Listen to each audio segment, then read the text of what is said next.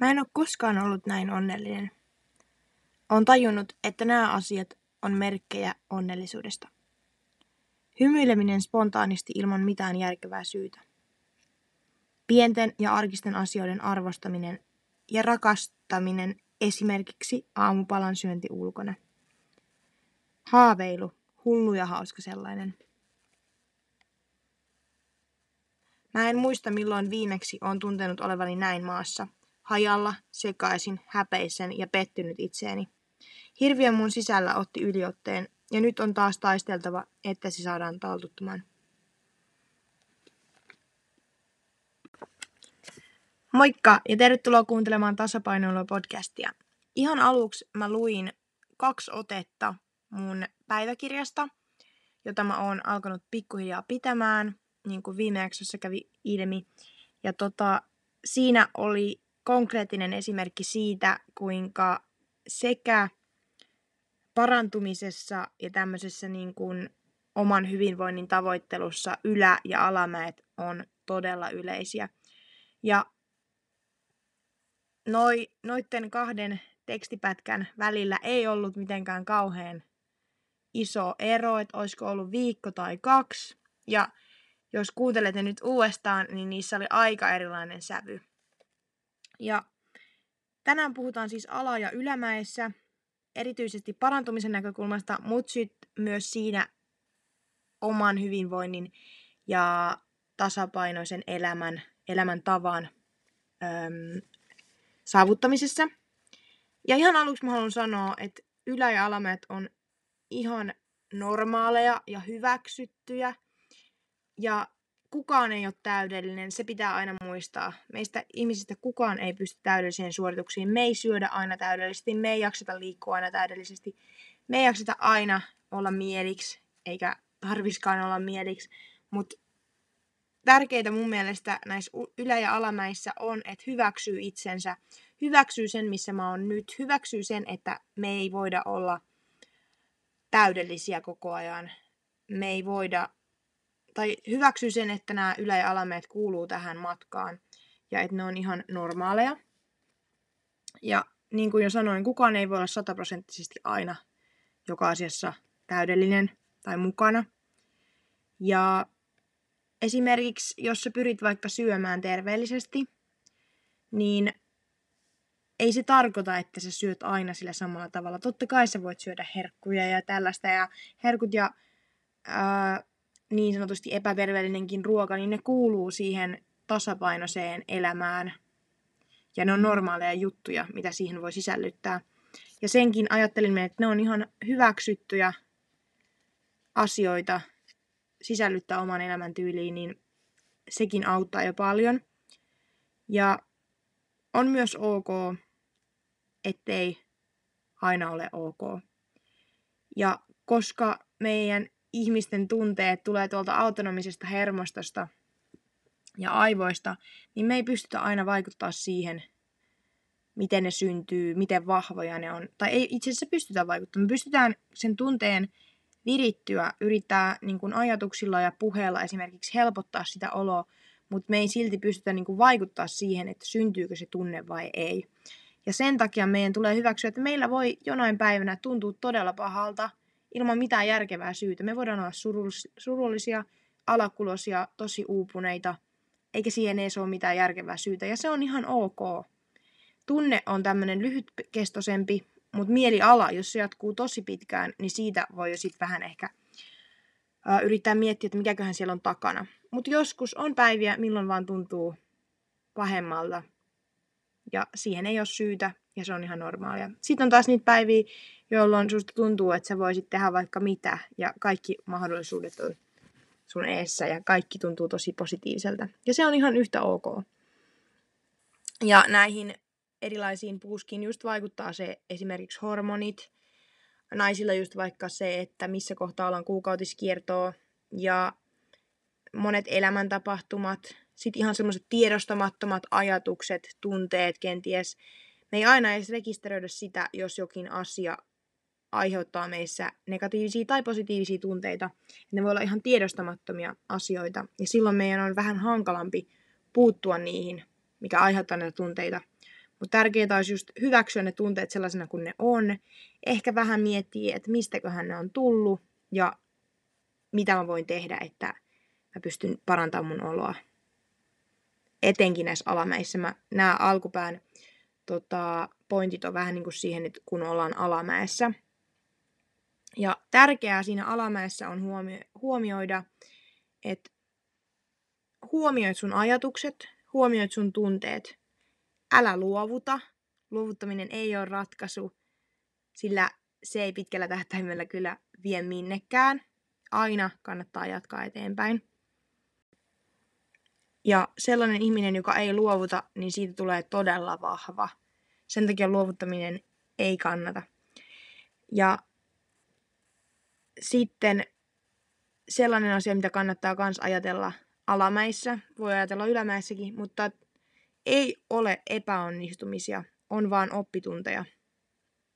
Tämä on sellainen asia, mitä mun oma valmentaja on sanonut, ja tämäkin on todella semmoinen mulle tsemppaava asia ainakin, että jos mulle tulee, että mä en vaikka ää, syö niin hyvin kuin mä olisin halunnut, tai en jaksa treenata, niin ne ei ole epäonnistumisia. Mä opin ehkä niistä, että no miksi mä nyt, miksi mun vaikka teki mieli syödä tälleen ja tälleen. Että olinko mä vaikka pihdannut sitä ruokaa, että mun teki mieli vaikka hirveästi syödä herkkuja, että mä voin tavallaan oppia niistä ää, epäonnistumisista, joita me ei sanota tässä kontekstissa nyt epäonnistumiseksi. Mun oma valmentaja käytti niistä tällaista enkunkielistä termiä kuin wobble, ja se tarkoittaa horjuntaa. Ja se on hyvä kuvaamaan sitä. Eli nämä ei ole epäonnistumisia, nämä on horjuntaa, joista me voidaan oppia aina lisää, koska elämä on oppitunti. Ja sitten alamäissä olisi tärkeää huomioida myös se, että sä annat anteeksi itsellesi. Sä olet armollinen itsellesi, puhut itsellesi lempeästi. Ja tällaisten psykologisten tutkimustenkin mukaan ihmiset pärjää paremmin, kun on armollisia itselleen. Sulla ei edes tarvi välttämättä olla hyvä itsetunto, mutta jos sä oot armollinen tai suhtaudut armollisesti itseesi, niin sä silti pääset paremmin sun omiin tavoitteisiin. Ja hyväksy se, että et sä oot täydellinen. Sä et koskaan tule ole täydellinen. Ja tämä ei ole mikään surullinen asia, koska me ollaan ihmisiä, me ei voida olla täydellisiä. Ja sit sun kannattaisi keskittyä siihen, miksi sä tahdot parantua, jos on vaikka esim. Syömi, syömishäiriöstä kyse, tai kehittyä, tai para, parantaa sitä sun ö, elämää, jos on vaikka kyse siitä, että sä tavoittelet tällaista terveellistä elämäntapaa. Ja mieti sitten, että onko sun prioriteettis vahingossa, kenties luisumassa sormien lävitse. Ja esimerkkinä tästä voi vaikka olla se, että kun mulla on tietynlainen treeniohjelma, tietynlainen ruokaohjelma, joka antaa mulle tavallaan sen rakenteen, että mä syön tarpeeksi siihen treenaamiseen nähden, niin jossain vaiheessa mä sitten huomasin, että mä kuitenkin ehkä yritin syödä vähemmän. Ja se ei taas sit tue mun prioriteetteja yhtään, koska mä haluan syödä tarpeeksi, ravita mun kehoa, saada treenituloksia, niin se, että, se, että mä äm, rajoitan sitä ruokaa, mulle tulee huono fiilis, mä joudun siihen niin sanottuun alamäkeen, niin se ei vastaa sitä, mihin mä tavallaan haluan päästä. Ja siinä vaiheessa mun pitää miettiä mun prioriteetteja uudestaan, että okei, mun tavoite on tämä, jos mä teen näin, niin se ei vie mua kohti mun tavoitetta. Eli niitä kannattaa aina miettiä. Ja keskity sitten tekemään asioita, joista sulle tulee hyvä olo. Ja alamäessä nämä on tosi tärkeitä. Jos susta tuntuu tosi väsyneeltä tai ahdistuneelta, niin älä nyt pyri tekemään tosi suorituskeskeisesti asioista, asioita. Esimerkiksi, jos musta tuntuu tosi uupuneelta tai väsyneeltä tai epäonnistuneelta, niin mä esimerkiksi kuuntelen musiikkia, meen pienelle kävelylle tai makaan vaan sängyssä, koska se tavallaan antaa mun mielen rentoutua. Ja se antaa semmoisen olon, että, että mun on turvallista nyt olla näiden mun tunteiden kanssa. Ja sen takia kannattaa antaa itsensä myös levätä. Muistakaa, se on tosi tärkeää. Sitten tässä listan alkupäässä oli vähän niin kuin sellaisia juttuja, mitä pitäisi huomioida alamäissä erityisesti. Muistakaa, nämä on vähän niin kuin tota, tällainen sydänkäyrä, eli ne menee aika nopeasti ylös, alas, ylös, alas. Ja harvalla ihmisellä se on koko ajan sellaista tasasta surua tai tasasta iloa. Ja sitten mulla on muutama juttu, mitä mä haluaisin tähän ylämäkeen tota, tuoda. Mulla ei siihen hirveästi ole, koska silloin kun sulla menee hyvin, niin sä vaan nautit siitä hetkestä ja siinä ei tavallaan ole mitään sellaista, mitä sun pitäisi ehkä niin paljon muistaa, mutta ainakin tällaisia mä oon listannut, että ylämäessä otat kyllä kaiken irti ja nautit siitä elämästä. Ja mä ehkä kirjoittaisin asioita ylös, teen sitä siis itse.